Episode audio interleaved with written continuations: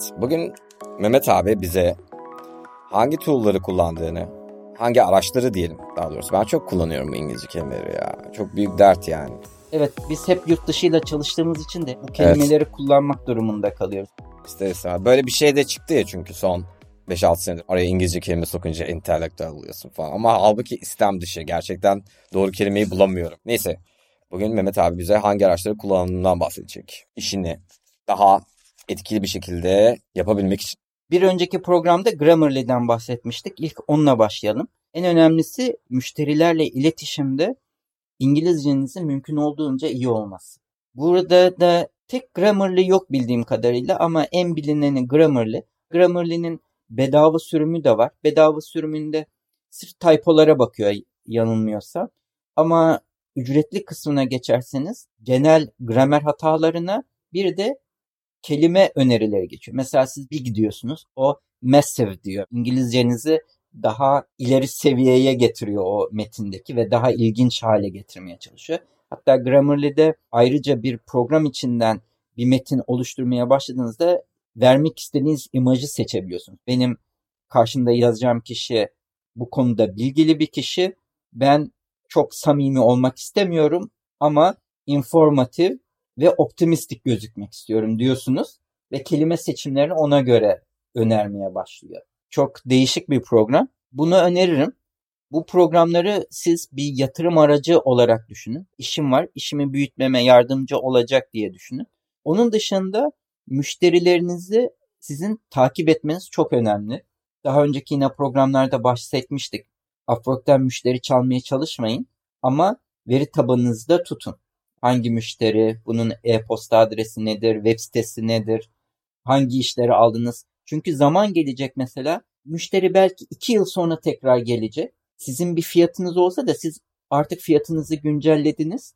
Müşteri diyecek ki sen bana işi bu kadardan yaptırmıştın. Bakacaksınız, bulmaya çalışacaksınız ama veri tabanınızda ben hep kendi işlerimden örnek verdiğim için Aa ben ona mesela iki görsel hazırlamışım. Bu fiyattan hazırlamışım. İşin niteliği de buymuş. Veri tabanınızda bu bilgiler olursa işiniz daha kolay. Ha tamam böyleymiş deme imkanınız olacak. O işi belki siz beraber çalıştığınız bir kişiyle yaptınız. İleride konuşuruz. Outsource etme veya da projeyi bölüp parça parça başkalarıyla beraber yapma konusunu. Bunlara da bakma imkanınız olabilir. O yüzden CRM denilen bir şey var. Kurumsal hayattan gelen kişiler bilir. Customer Relationship Management. Online pek çok yazılım var. YouTube'da Asana mesela. Asana var. Project yönetimi. Monday.com var. Bloom diye bir şey var. Sayeden böyle onlarca program var. Hepsinin farklı özellikleri var. Aslında işleri derli toplu yapabilmek için başka bir freelancer da var. Ben Asana'yı nasıl kullandığımızı anlatayım. Podcast'i yapan kişi taskleri yaratıyor. Taskler şunlar. Post production, audio post production, grafikler ayrıca ve klipler. Bunu yapan iki ayrı kişi var. Ben audio post production yapıyorum. Bunları kategorize edip bu görev yapıldı deyince sen orada klik edince update ediyor. Grafik designer alıyor, grafikleri yapıyor. O yaptım diyor. Sonra klipler hazırlanıyor. O da update edince sonra müşteriye bir update gidiyor. Bu görev bitti diye. Tabi deadline'lar bir sürü özelliği var. Her şey çok fazla şey varsa eğer çok derli toplu yapmanızı sağlıyor. Ne yapacağınızı, önünüzde ne var. Sonsuz bir yıllık schedule edebiliyorsun. 10 yıllık et istersen. Her şeyi planlı programlı yapmak için aslında düzenlemek için her şeyi bir sistem yani düzenli ve derli toplu yapmak için Monday.com, Asana ya da ne dedik? Bir de Bloom mu dedik? Bloom var. Ben daha önce Close diye bir şey kullanıyordum. S'si yok. S yerine Z kullanıyor Close. Close'un önemli özellikle böyle tek başına çalışanlar ama illa tek başına bir ekip de olabilir. Aynen senin belirttiğin gibi aşamaları da takip edebildiğin gibi müşteriyle olan yazışmaları da takip ediyor. İçine mesela gönderdiğiniz e-mail'ların içine bir bit gibi bir şey atıyor. O kişi e-mail'ını açtığı an size notification geliyor. Bu read receipt vardır ama o kişinin onaylaması gerekir. Bunda kişi onaylamadan aslında açtığını size haber veriyor. Ha tamam okumuş oluyorsunuz. Bazen ben görüyorum maillerimi açıp ondan sonra hemen cevap yazanları falan. Pek çok güzel özelliği var Close'un. Ama sonra Notion diye bir program kullanmaya başladım. Notion senin belirttiğin Asana'ya benzer özellikleri yanında çok fazla kendine ait sayfalar oluşturmana imkan veren bir program. Notion aynı zamanda hem bedava da kullanabiliyorsun. Sonra bir adım sonrası istersen ücretli kullanıp daha fazla özelliğini de açabiliyorsun. Notion'da daha önceki programlarda belirtmiştim. Ben her müşteri kategorisine göre bir cevap metnim hazırda var. Bu kişi mimari bir retouch istiyorsa mimari retouch'a özel hazırlanmış bir sayfam var. Araba retouch'ı ise ayrı bir sayfam var. Böyle herhalde bir 20 ayrı kategoride bir cevap metnim var. Ve bu metinleri oturup da bir seferde oluşturduğum değil. Tam tersi. Aa, bu kategoride benim cevabım yok ama bir kişiye Upwork'tan cevap hazırlarken onu dolduruyorum, oluşturuyorum. Ondan sonra bütün metni kopya ediyorum ve Notion'da yeni bir sayfa oluşturup o metni oraya paste ediyorum. Ondan sonra da onu template olarak kullanmaya başlıyorum. Yeni o kategoride bir iş çıktığı zaman hemen Notion'da o sayfayı açıyorum, kopya ediyorum. Daha sonra o kişiyle ilgili bilgileri giriyorum, ismini giriyorum. O istediği özelliklere göre başlangıçta şeyleri hazırlıyorum. Bu sayede benim nereden baksanız bir 10 dakikamı 15 dakikamı kurtarıyor.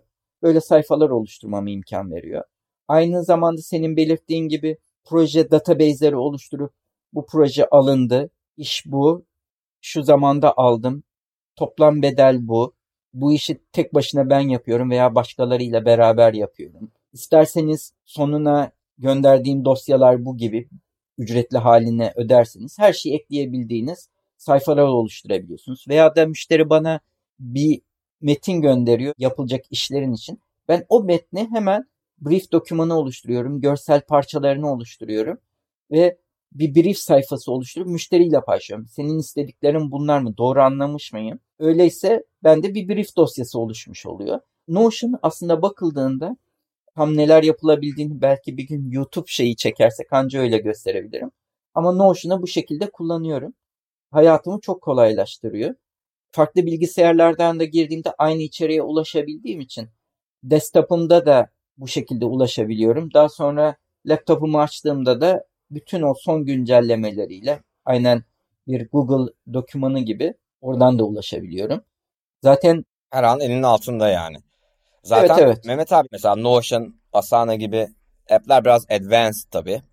Ama örneğin en basitinden Google Tasks diye bir app var. Çok basit. Sadece görevleri giriyorsun yapman gereken ve onları check ediyorsun. Listeler oluşturup. Şeylerin derli toplu olması çok motive edici de bir şey. Dağılmıyorsun böylece. Dikkatini toplayabiliyorsun. Neyi ne zaman yapman gerektiğini. Notion'ın bu bahsettiğimiz pek çok özelliği de bedava mevcut. O yüzden de Notion'ı indirip kurup ilk sayfalarınızı oluşturduğunuzda dediğimi anlarsınız ve uzun bir sürede bedavada götürebilirsiniz. Ancak artık ben tamam bir adım ilerisine geçeyim dediğinizde ücretli opsiyonuna geçebilirsiniz. O konuda da çok tavsiye ederim. Calendly diye bir programı kullanıyordum çok yakın zamana kadar. Calendly'de genellikle Google takvimleriyle senkronize olan ve müşterilerinize link verip benim uygun zamanlarım bunlar. Buradan bakın birebir görüşmek isterseniz veya bir işin üstünden geçmemiz gerekiyorsa bu takvimimden bakabilirsiniz diyebileceğiniz bir uygulama. Saat aralıklarıyla veriyor. Evet saat aralıklarıyla 30 dakika bir saat siz belirtebiliyorsunuz ve Calendly'den de size direkt Zoom linkiyle beraber düşüyor. Otomatik takviminize işliyor. Hayatınızı Calendly'de çok kolaylaştırıyor ama ben bir süre önce Fantastic Kal diye ama bildiğim kadarıyla sadece Mac'te çalışan bir program var. Ona geçiş yaptım. Sebebi de benim kullandığım 35mm.com adresinde yer alan e-postamı ne yazık ki Calendly sadece Google takvimle çalışıyor. Beni çok limitleyen bir şey ve ben Gmail kullanmıyorum. Fantastical normal sizin Mac'teki takviminizle senkronize ediyor. Sizin Zoho diye bir yerde ben e-postalarımı tutuyorum. Oradaki tuttuğunuz takvimle senkronize. Farklı yerlerle direkt senkronizasyon yapıp Mehmet abi sorun var. Niye Zoho? Zoho ne? Biraz açıklar mısın? Önceki programımızda ben kendi web siteniz önemli dedim. E kendi web siteniz için bir domain aldıysanız bir sonraki aşama kendi e-posta adresinizin olması. Gmail kullanmamanız veya Hotmail kullanmamanız. Kendinize ait domainden mail gönderiniz sizi daha kurumsal gösterecek. Google'ın da opsiyonu var gerçi. Google'a da yönlendirebilirsiniz ama fiyat performans olarak en iyi çözümlerden birisi Hindistan'da yer alan Zoho diye bir firma. Zoho.com. E-postanızı oraya yönlendirebiliyorsunuz. Benim de tüm şirket yani 35mm.com'daki e-posta adreslerimi oradan yönlendiriyorum. Diyebiliyorum ki mehmet.35mm.com e-posta adresim budur diyorum. İnsanlar oradan gönderiyor ve oradan da ben e-postalarımı o adresle gönderiyorum.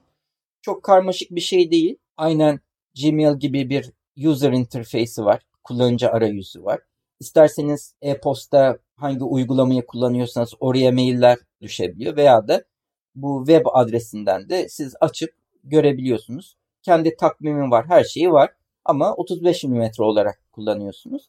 E ben de her şeyim 35 mm olduğu için oradaki takvimimin kullanılmasını istiyorum. O yüzden de bu Fantastical o işe yarıyor. Benim oradaki takvimimle senkronize olduğu için müşterilerin baktığında o boşlukları görüyorlar. Bana kullanımı açısından çok pratik geliyor. İngilizce bazı özellikleri var. Mesela diyorsunuz ki Fantastical'ın Mac arayüzünde hemen üstte toolbar'da bir şey var. Oraya Ali Özbay 23 March diyorsun mesela. Saat 11.00 diyorsun. Ali Özbay'la saat 13'te hemen size takvimde oraya yerleştiriyor. Kişi ismini görüyor. Gönderilecek mi buna diyor. Bayağı intelligent diyeyim İngilizce gene kelime.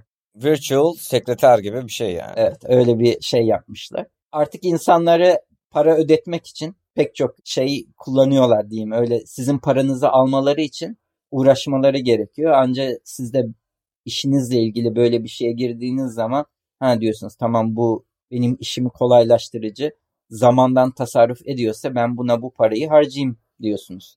Evet. Mehmet abi şimdi bir sorun var. Biraz konumuzun dışında ama bağlantılı da. Senin için nasıl bu süreç?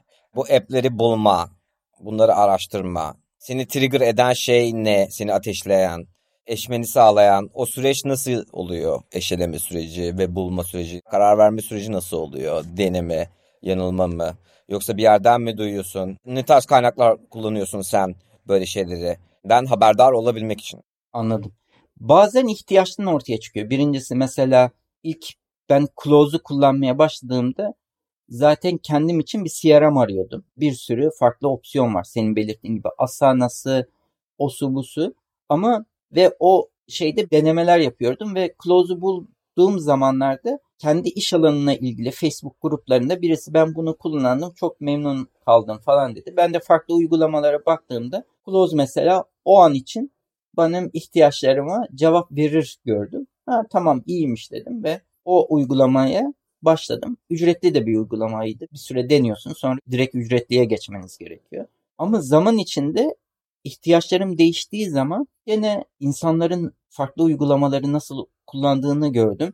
Bir de Notion'da zaman zaman bazı müşterim kendi brieflerini Notion'dan paylaşıyordu. Notion'ı denemeye başladım. Sonra bedavasını denedim. O arada Close'u da kullanıyordum. Ve zaman içinde baktım ki ben Notion'a bakmam Close'a bakmamdan daha fazla olmaya başladı. O anda dedim ki tamam bu aslında bayağı bir işimi görüyor. O zaman karşılaştırma yoluna girdim. Neleri onda yapabiliyorum, neleri yapamıyorum. İkisini karşılaştırdım. Close'da yapamadığım bazı şeyler vardı ama onlardan tamam feragat edebilirim dedim. Bu durumda da yavaş yavaş şeye aktarmaya başladım bilgilerimi.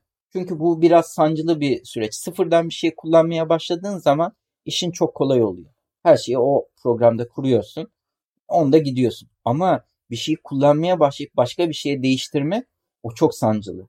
Çünkü onca yazdığın şeyi tekrar başka bir platforma aktarman gerekiyor. O zorlayıcı bir şey. Ben mesela Close artı Google Docs kullanıyordum. Farklı maillerim, farklı profilde işte architecture fotoğrafı veya da architecture retouching için bir Google Docs dokümanım vardı. Hepsi için ayrı ayrı sayfalar kullanıyordum Google Docs'ta. Hepsini kopya edip Google Docs'tan sildiğim ki o sayfaları yok edeyim. Google Docs'taki ne atladım ne atlamadımı göreyim şeklinde bir karara vardım. Zaman içinde taşımam tamam dediğimde artık Closed'ı da yenilememeye karar verdim ve tam tersi ona harcadığım parayı Notion'a harcayayım dedim. oradan oraya transfer ettim. Yani kendime iki tane şeye öder görüp para saçar duruma da sokmak istemedim ve birinin bittiği zaman diğerini yenileme zamanı geldiğinde Notion'da ücretli opsiyona geçtim. Anladım. Güzel. Eklemek istediğin bir şey var mı Mehmet abi? Başka kullandığım uygulama var mı diye bakıyorum. Örneğin eğer video editi yapıyorsanız yani dosya transferi yaptığınız işlerde daha büyük olacaksa böyle potansiyel görüyorsanız bu problemi mesela yaşadım ben benim çalıştığım freelancerlardan biriyle. Alanı kalmadı Google Drive'da. Mesela Google'dan alan almak aslında çok hesaplı, çok ucuz. Aylık 20-30 lira gibi bir şey. Tabii bu mutlaka aslında olması gereken şeylerden biri bence. Çünkü böylece backup yapabiliyorsun dosyaları. Bir revizyon istendiğinde geri dönüp eğer sende yoksa dosyalar artık bilgisayarında kurtarabiliyorsun oradan ve düzeltebildiğin şekilde artık bir yolunu bulup düzeltiyorsun. Bu yüzden Google Drive oldukça kullanışlı benim için. Çok basit, çok aslında basic bir şey ama bence şart olan şeylerden biri. Çünkü bir noktada söylediğim gibi yetersiz kalabiliyor. Katılıyorum. Bende de G Drive var. Dropbox'ı kullanıyordum. Artık Dropbox'ı ücretli hali çok pahalı. Abi Türk iğrenç. şeyine bakın. Çok özür dilerim. Küfür etmek istiyorum biraz ya. Tüm dünyaya aynı fiyatı uyguluyor galiba birinci. Luna Park'ta böyle top atıp sigara vurmaya çalışırsın ya. Orada o topu attıran herif yani Dropbox. Bu kadar iğrenç bir kurum. Ben hayatıma şimdi şöyle bir hikaye anlatayım. Upwork'te şöyle bir şey çıkıyordu bir ara işte. Dropbox Upwork üyelerini bedava. Neyse alıyorsun. Dosyaları yüklüyorsun. Oh 50 GB mı ne veriyor? Sonra bir bakıyorsun abi 3 ay sonra e alanınız dolu. Çünkü niye? O senden 50 GB'ı almış seni paid'e dönüştürmek için. Resmen böyle lure ediyor seni, kandırıyor. Çok kaldım ortada Dropbox'ına. Kesinlikle tavsiye etmiyorum o yüzden. Gerçekten iğrenç bir kurum. Senkronizasyon olarak çok iyi çalışıyor. Her şeyi çok güzel ama bütün dünyaya aynı fiyat sistemini uyguluyor. O sebeple de fiyatlar çok yüksek. Bir de en düşük paketi 1 terabayt mı neydi galiba ya da öyle bir şey. Yani daha düşüğünü bile izin vermiyor. O yüksek fiyatı yıllık almanız gerekiyor. O yüzden fiyat olarak sanırım en iyisi bir G Drive ki ben de G Drive'ı kullanıyorum. Diğeri Yandex ama şimdi Rusya ile olan durumlar düşünce oradaki internet çok sağlıklı işlemeyebilir. Zoho'nun da gene benzer bir şeyi var bu arada. Eğer zaten bir Zoho şeyiniz varsa onu kullanabilirsiniz. Ama bence en sağlıklısı G Drive kullanılması. Çok dosya gönderiyorsunuz. Diğer bir opsiyon da WeTransfer'in ücretli opsiyonu. WeTransfer de 2 GB'a kadar ücretsiz. Ondan sonrası ücretli sanırım. WeTransfer de iyi. Şey. Evet. Bir de onun ücretlisinin şöyle bir güzelliği var. Siz ücretli yaparsanız müşteriye linki gönderdiğinizde karşısına çıkan sayfada kendi pazarlamanızı yapabiliyorsunuz. Yani kendi görsellerinizi koyabiliyorsunuz. Ali Özbay Podcast Agency falan gibi bir şey çıkabiliyor karşısına. Arka fon. Hmm, evet, bilmiyordum. böyle şeyler yapabiliyorsunuz ücretli yaptığınızda. G Drive'da sadece link olduğu için o tarz şeyler mümkün değil. Evet dosya paylaşımı açısından da o da iyi bir opsiyon. Bir de eğer kendi web siteniz varsa talk.to diye bir şey var. O da kendi web sitenize ben Squarespace kullanıyorum web sitesi olarak. Talk nokta ne? Talk.to diye bir uygulama. Onu kullanarak sizin web sitesine gelen kişileri o anlık hangi ülkeden gelmiş ve hangi sayfada dolandıklarını görebiliyorsunuz. Önünüzdeki uygulama üstünde. Şu anda o anda IP tespit var ediyor mı? yani. Tabii IP tespit ediyor. İsterseniz onlarla chat yapabiliyorsunuz. Ekranda hemen bir şey açılıyor onların ekranında. Şeyden bahsediyorsun. Sağ altta bir hep pop-up çıkıyor. İşte bizle Evet, konuşmak aynen öyle. isterseniz. Zaman zaman işe yarıyor. Mesela diyelim ki siz Upwork'tan linkinizi verdiniz. Görüyorsunuz adam İrlanda'da. Kişinin hangi ülkede olduğunu görüyorsunuz. Ve diyorsunuz ki benim Automotive Retouch sayfam burası. Buradan portföyüme bakabilirsiniz. Talk2'da hemen görüyorsunuz. İrlanda'dan birisi bağlanmış. Otomotiv retouchlarınıza bakıyor. Anlıyorsunuz ki o müşteri. Mesela oradan direkt bir sorunuz varsa yardımcı olayım falan diye hemen mesaj atabiliyorsunuz. Bazen şaşırıyorlar. O kişi olduğumu nasıl anladı falan. Söylüyorum yani bir uygulama üstüne hangi ülke olduğunu gözüküp oradan bağlandığın için tahmin ettim diyorum. Gene oradan da isterseniz hemen video call için bir zaman ayarlayalım falan eğer cevap verirse tabii ayarlayabiliriz diye yönlendirebilirsiniz. Web sitesi kurduğumuzda kullanabileceğimiz sitenizi kurduğunuzda- şeylerden biri bu. Evet. Güzel. En önemliler sanırım bunlar. Evet o zaman bu bölümlükte bu kadar diyelim Mehmet abi. Evet. Bir dahaki bölümde görüşmek üzere. Ama gene e-mail adresini atladın. Bak Bunları böyle bırakacağım yalnız. O zaman bize ulaşmak isterseniz sorularınız ya da hakkında konuşmamızı istediğiniz ya da Mehmet abinin ya da benim ya da ikimizin yol göstermemizi istediğiniz herhangi bir konu varsa freelancer kahve freelancerkahve at gmail.com adresinden bize ulaşabilirsiniz. Bir dahaki bölümde görüşmek üzere. iyi günler.